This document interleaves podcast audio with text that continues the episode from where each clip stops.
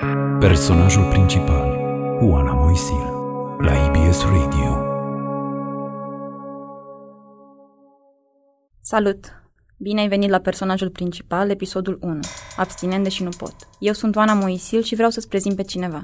M-am simțit atât de departe de cine sunt eu cu adevărat, încât lucrul ăsta o născut așa o durere infinită. El e Mircea Frățean. Nu l-am mai văzut de câțiva ani, dar mi-l amintesc cu părul cărunt, ondulat, nu foarte înalt, ochelarist și senin la chip. L-am cunoscut la Cluj, prin 2013, parcă, în timpul unor proteste. E IT de profesie și se mai ocupă cu ceva. Le arată altora cum să rămână pe calea lor, cum să iasă la suprafață, cum să rămână în viață.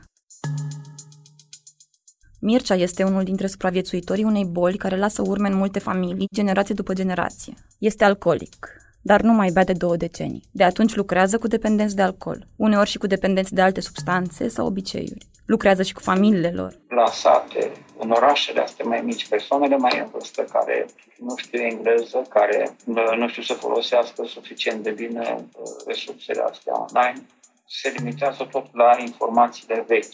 Felul în care se informează, gura satului sau știu ce, nu au cum să ajungă la, la astfel de informație și mai mult sunt cadre medicale vechi care sunt în apropierea acestor bolnavi și îi privesc în continuare așa.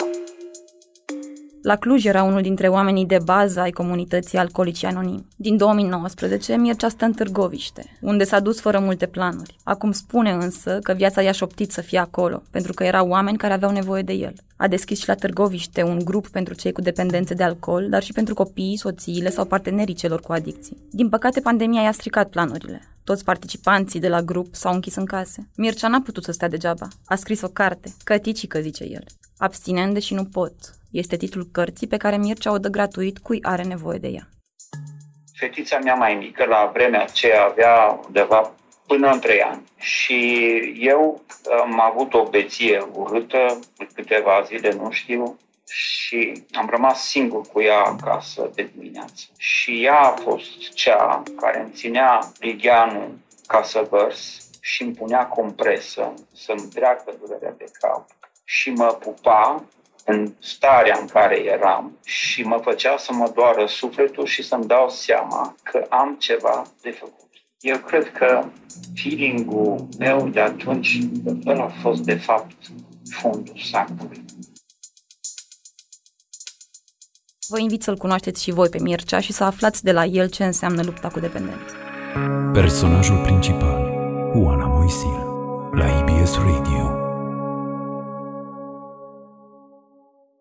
Aici e cel mai greu să schimbăm percepția celor despre persoana bolnavă. E necesar ca el să fie privit ca un om bolnav, ca să fie ajutat. Dacă, dacă nu se întâmplă lucrul ăsta, e, e aproape imposibil să, să-l ajut să iasă de acolo. De ce crezi că încă nu putem vedea alcoolismul și dependența de substanțe în general ca pe, pe o boală? În plan internațional se întâmplă multe lucruri bune în sensul ăsta. Și pe internet, cine își dorește să se informeze, găsește resurse. Însă, la sate, în orașele astea mai mici, persoanele mai în vârstă care nu știu engleză, care nu știu să folosească suficient de bine uh, resursele astea online, se limitează tot la informațiile vechi. Felul în care se informează, gura satului sau știu ce, nu au cum să ajungă la, la astfel de informație și mai mult sunt cadre medicale vechi care sunt în apropierea acestor bolnavi și îi privesc în continuare așa.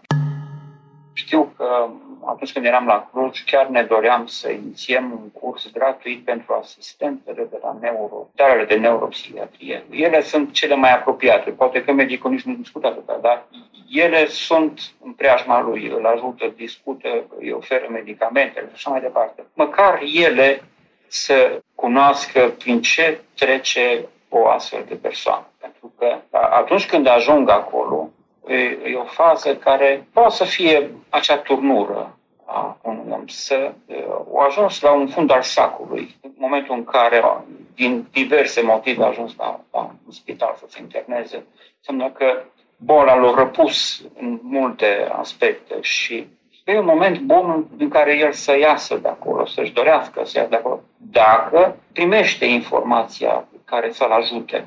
Pentru că un, un alcoolic, un dependent, oricare ar fi el, el prin însăși dependența lui dorește să iasă de acolo de unde este. Spunea Gabor Mate, trauma înainte de, înainte de boală, înainte de manifestarea dependenței, se manifestă în, în diverse forme. El, el, prin asta, de fapt, caută să iasă, din, nu să se afunde mai tare, dar se întâmplă asta. Dar dacă și asta îi se ia, îi se spune că n-ai voie să, să mai folosești, pentru el durerea e mai mare. Adică e ca și cum e ultima liană de care se poate ține și dacă nu cade în gol. Cumva asta e senzația. Ori dacă îi se spune, nu, uite, este suport, ai, și se dau exemple că se poate ieși de acolo și că e bine să ieși de acolo, are toate șansele să încerce drumul ăla. Ce înseamnă să ajungi pe fundul oceanului? Oare cum se simte? Pot să, să-mi explici, te rog? Interesant conceptul ăsta. De fapt,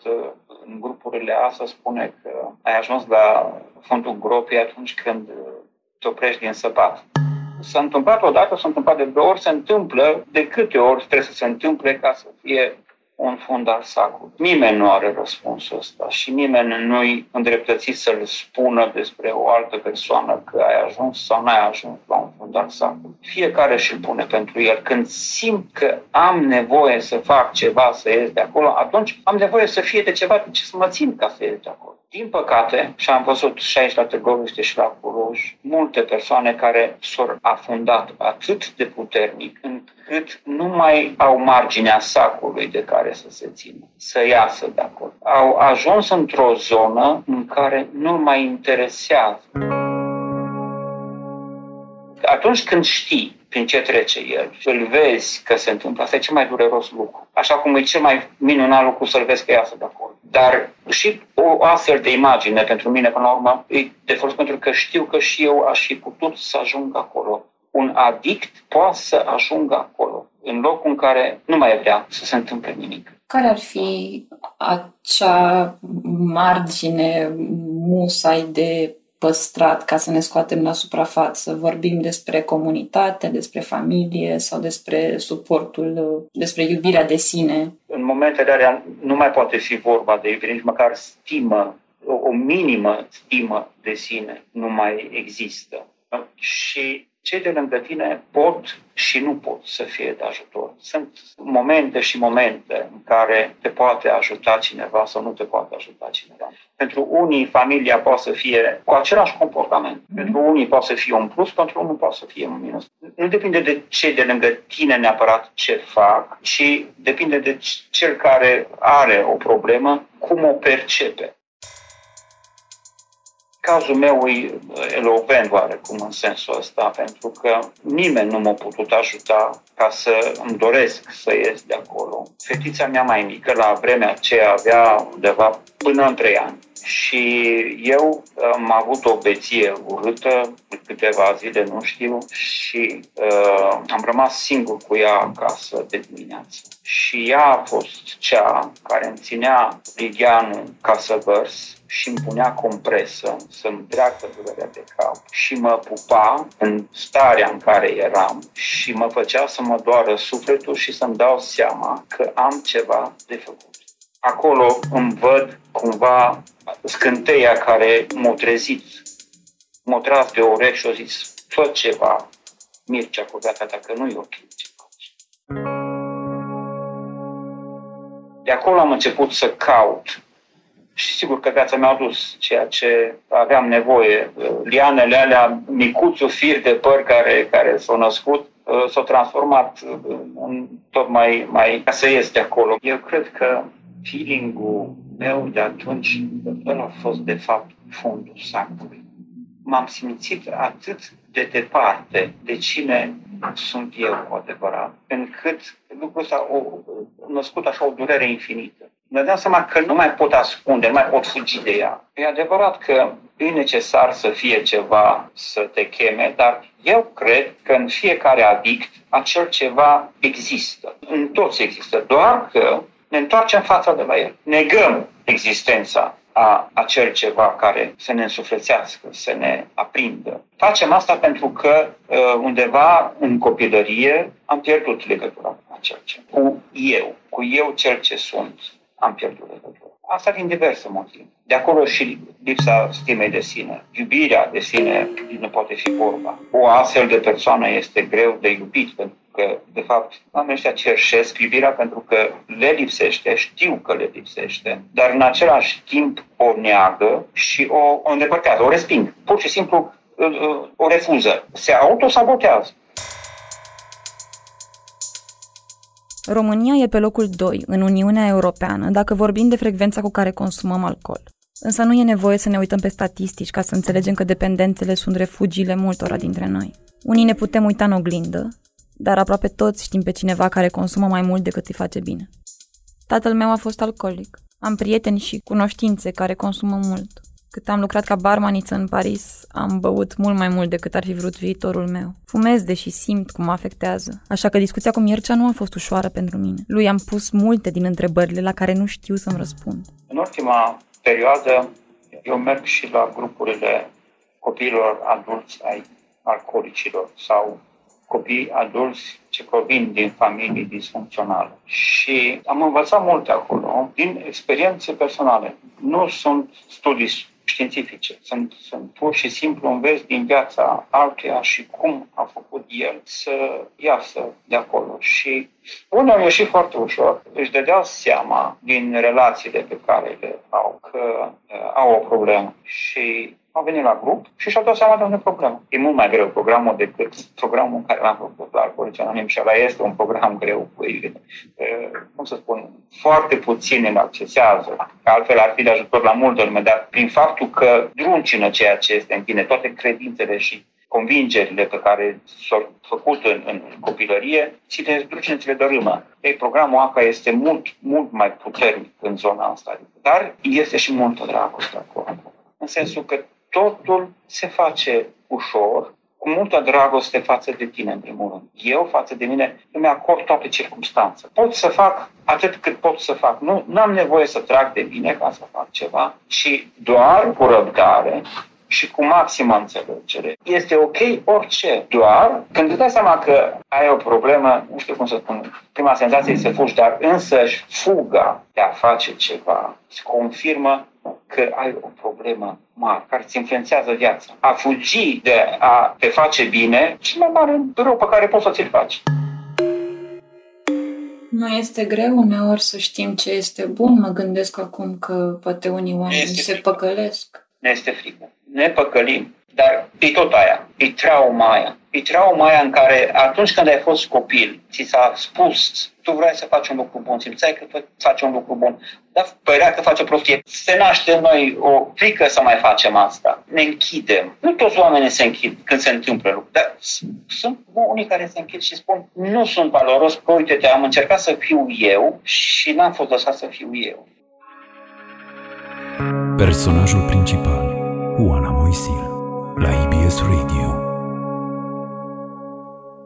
în domeniul adicțiilor, pandemia asta a dus un tsunami. Foarte multe cazuri, foarte multe au explodat. Suntem cu Mircea Frățeanu la prima ediție a emisiunii Personajul Principal. Eu sunt Oana Moisil, gazda voastră.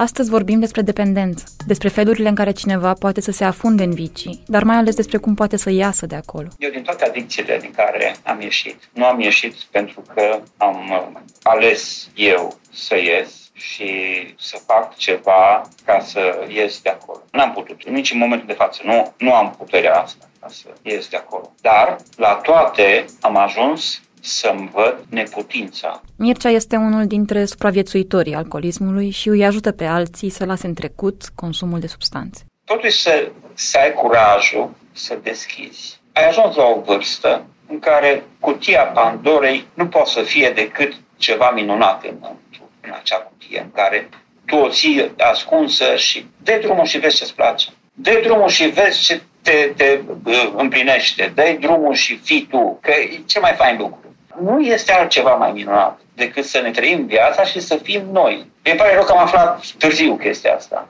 în viață, dar e cel mai fain lucru. Mă bucur că l-am aflat. Mi-am dat seama că De pildă, părinții mei nu cred că l-au aflat, bunicii mei nu cred că l-au aflat. Mă bucur că l-am aflat. Aș vrea să spun întregi lumi că e fain să trăim, chiar dacă nu pare asta. E atât de frumos să putem trăi, să ne bucurăm de viață. Că nu este altceva. Eu știu că Dumnezeu nu e un Dumnezeu de la care să te bată. Știu că dacă Dumnezeu, dacă există, este o imensă iubire, infinită iubire. În fața unei astfel de iubiri nu poți decât să, să te bucuri. Nu, nu te gândești că greșești, pentru că ești dinainte iertat. N-ai cum să greșești în, în fața unei imensități de iubire.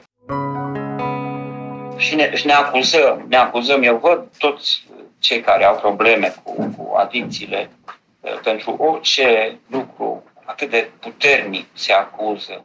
Ei săraci și nu-și dau seama că de fapt nici ei, nici măcar nu ei le fac alea care le fac. E foarte grea trăirea aia. Eu din cauza asta am vrut să mă sinucid. Pentru că nu mă mai înțelegeam, nu mai știam cum adică ajung să fac ceea ce nu vreau să fac și totuși fac atât de urât și rănesc. Și nu știu, nu mă mai, nu, nu mă mai puteam suporta. La adict se naște feeling-ul ăsta a, a dublării de personalitate, că ar fi unul care e cea și unul o și tocmai prin prisma acestor comportamente care scapă de sub control. Eu din toate adicțiile din care am ieșit, nu am ieșit pentru că am uh, ales eu să ies și să fac ceva ca să ies de acolo. N-am putut. Nici în momentul de față. Nu, nu am puterea asta ca să ies de acolo. Dar la toate am ajuns să-mi văd neputința. Am văzut că nu pot să controlez ceea ce fac. Legat de fumat, când m-am oprit din fumat, fumam foarte mult. Două pachete jumate de țigări pe zi. Îmi plăcea foarte mult să fumez. Nu vedeam viața fără să fumez. Eu cum mă trezeam, nici nu făceam ochi și deja fumam două țigări. Primul lucru am încercat să controlez. La început am zis, uite, nu, fără niciun control, îmi notez toate țigările pe care le fumez. Aveam un pix la mine și pe pachetul de țigări scriam. Ora 9.30 în stație, ora... Asta când am coborât din autobuz, când am urcat, înainte de mâncare, după mâncare, toate țigările care le-am fumat și în ce momente le-am fumat. Și am încercat, după o săptămână, să văd o regulă, care erau foarte necesare. Am zis, băi, uite, sunt țigări care fără alea nu pot. Uite, trebuie să fac cumva că alea, alea îmi trebuie. Dar sunt multe care sunt degeaba. Chiar nu are niciun sens să fumez. De ce am fumat o, ți- o jumătate de țigară în stație și am aruncat-o și m-am urcat în autobuz. Am zis să le scot pe alea, alea care n-au niciun sens. Și am zis, uite, fără astea, ok, cât crezi că m-a ținut treaba asta? Vreo două zile am încercat să-l fumez doar pe alea care erau cu adevărat, așa spuneam eu, necesar. Mi-am dat seama că eu n-am niciun control. Nici cel mai mic control nu pot să-l am. O țigară, una la ora 10, dacă eu îmi propun pe aia de la 10 nu o fumez, în foarte scurt timp, pe aia de la 10 o să o fumez. Pentru că așa funcționez eu. Dacă încerc să mă opun la ceva, mai devreme să mai târziu îl fac. În momentul în care am realizat că n-am control la treaba asta, am zis, trebuie să le las de tot. Dar ce am făcut? Mi-am propus ca de la data de, gata, eu, din data de, foarte hotărât, nu mai fumez. Și atunci am zis, știi ce, las pe țară de o ție adicție. Eu sunt uh, baștanul și eu cu un punct din data de și în data de, chiar dacă am țigări la mine sau ăsta, nu mai fumez. O veni în data de, era o marți. Am mers la servici, undeva pe la ora 10 deja, nu mai puteam. M-am ridicat de la birou, eram singur în baie și foarte nervos, mă plimbam de colo-colo, mă priveam în oglindă, eram e, așa furios și înveninat și clocotea în mine, nu mai puteam și m-am certat nici cu cine, cu Dumnezeu m-am certat. I-am spus, uite, îți place cum sunt, îți place ce fac, uite-te, uh, uh, asta crezi că e bine? Crezi că, uite-te, așa nu e bine. N-am mai putut, undeva la scurt timp am prins țigară. Nu una, două dată să fumez. La câteva zile după aceea am făcut același lucru. Am zis de la data de nu mai aprind o țigară. O amân. Și o amânam cu 5 minute. Eram cu țigări la mine. Stăteam cu țigara în gură și îmi spuneam, mamă, ce poftă mare să fumez țigara. Dar nu o aprind acum. O aprind pentru un sfert de oră. Și tot așa, tot câte 5 minute, câte... Ori trecut vreo 3 luni de zile când eu îmi cumpăram țigări și le aruncam doar pentru că erau umezite decât uh, pofteam la ele și le țineam în gură fără să le aprind. Și aruncam țigara aia, că nu, deja ieșea tutunul din ea. Așa am reușit să ies până la urmă, la fumat, deci e foarte puternică dorința. Dacă nu te opui ei, trece foarte repede. Dacă te opui ei, te câștigă. Cam așa e cu toate dorințele noastre, și dorințele materiale. Avem atâtea lucruri care nu avem nevoie de ele, dar am făcut același lucru. S-a născut cumva în gând nevoia și dacă am spus că nu, că nu, că nu, până la urmă am luat. Dar în momentul de față fac altfel. Pur și simplu, dacă vine o nevoie, spun, poate că e adevărată, poate că nu. Hai să vedem, mâine mai îmi trebuie? Dacă mâine mai îmi trebuie, poate că da, poate că e adevărat, poate că nu. Poi mâine oare mai îmi trebuie? În jocul ăsta nu se intensifică la fel ca și în jocul ăla o presiune cum îți trebuie o țigară, să fumezi o țigară când te opui ei, ci se stinge dacă nu e necesară. Dacă e o nevoie reală, deci dacă fumatul a fi fost o chestie necesară pentru mine, nu s-ar fi întâmplat lucrul ăsta. Dacă îmi țin respirația, pentru că respirația e o chestie necesară, dacă îmi țin respirația și nu respir, nu o să-mi fie mai bine, o să-mi fie mai rău. Lucrurile vorbesc de la sine. Dacă e o nevoie reală sau nu e o nevoie reală. În jocul ăsta poți să le folosești pe toate. Cu orice te poți juca pe viața asta, pentru că în toată viața asta putem să dezvoltăm dependențe sau atașamente de, de lucruri, de persoane, de diverse. Nu toate sunt nevoie reale. Nu e ușor să acceptăm că avem o problemă. Nu e ușor să ne uităm în oglindă când nu mai avem control. Mircea știe bine asta. Fără alții nu ar fi ieșit la liman. Acum este el omul de sprijin.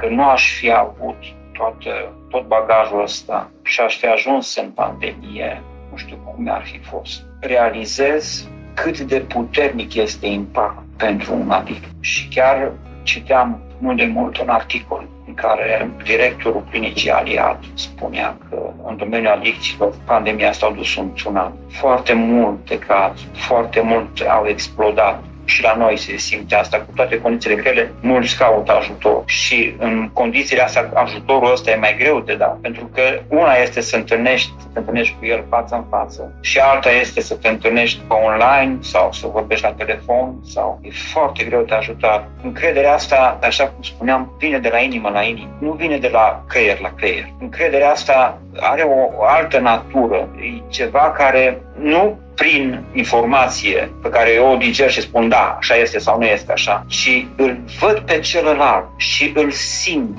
și îmi dau seama că nu minte, că nu are de ce și îl văd că e bine, îl văd că are urmele ridurilor, dar sunt trecute. Sunt ca și niște răni care au fost vindecate. Ai trecut printr-o luptă și ai ieșit de acolo. Și chestia asta, dacă o vede celălalt, sigur că primește încredere.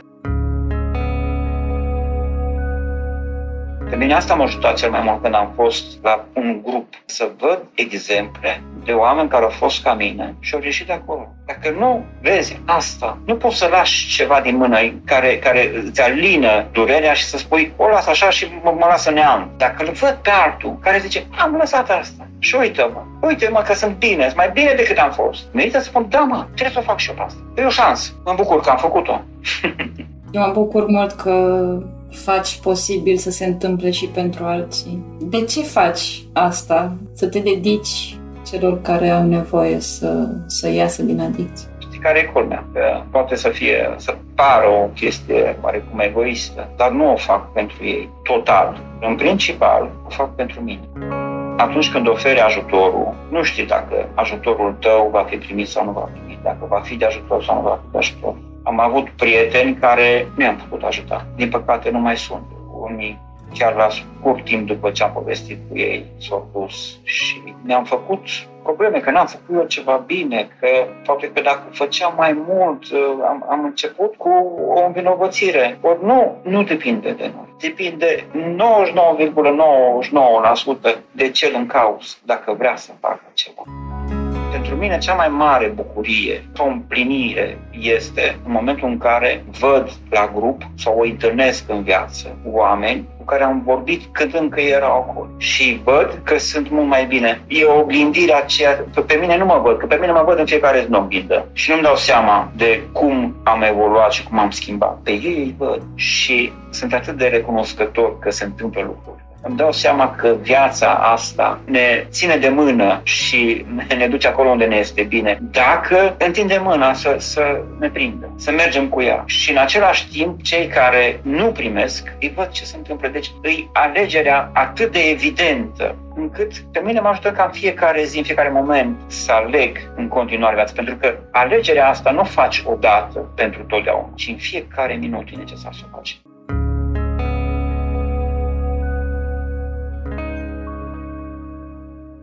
Pentru un adict fiecare moment este o provocare. Fiecare moment este o alegere între a fi cu viața de mână sau a mă întoarce înapoi la durere. Oricând pot să aleg asta și vin niște impulsuri mai puternice decât să aprinzi o țigară, ca să alegi altceva decât să alegi viața. Și pentru alea ai nevoie să fii pregătit. Ai nevoie să ai motivația de care vorbeam ca să alegi asta să fii conștient și să fii împăcat, să fii sigur că alegi ceea ce e ok să alegi. Am scris și o cărticică în pandemie, că am avut timp de când m-am mutat la Târgoviște. Era un plan de multă vreme, dar n-am, n-am găsit vreme. Zice, abstinent, deși nu pot. Eu ofer gratuit cartea asta pentru cei care au nevoie, am făcut eu și cu toată dragostea ofer celor care consideră că poate să fie de ajutor pentru cineva sau pentru ei. Povestea vieții mele și în rest sunt, uh, să zic așa, niște toolsuri. De ce să fac, cum să fac niște răspunsuri care eu cred că unui adict uh,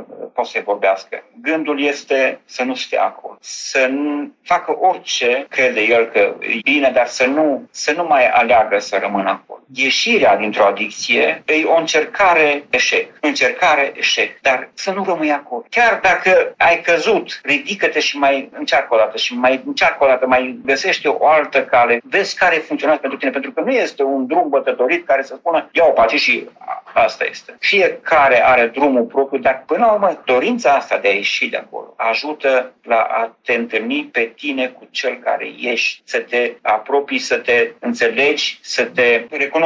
Asta e cel mai important. Să vezi că ești acolo și da. Și acceptarea acceptarea vieții așa cum este te așează mai bine acolo unde ești tu, acceptând viața.